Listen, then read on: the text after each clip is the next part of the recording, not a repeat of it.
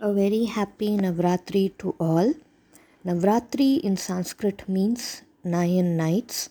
On these nine nights, people observe fast and offer special prayer to the nine forms of Ma Durga.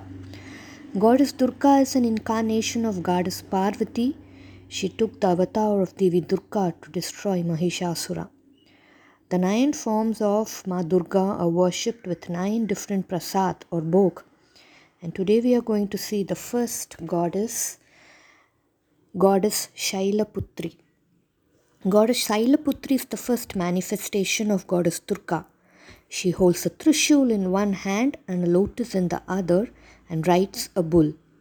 Goddess Parvati was born as the daughter of Himalaya and in Sanskrit Shail means the mountain, thus she is known as Shailputri.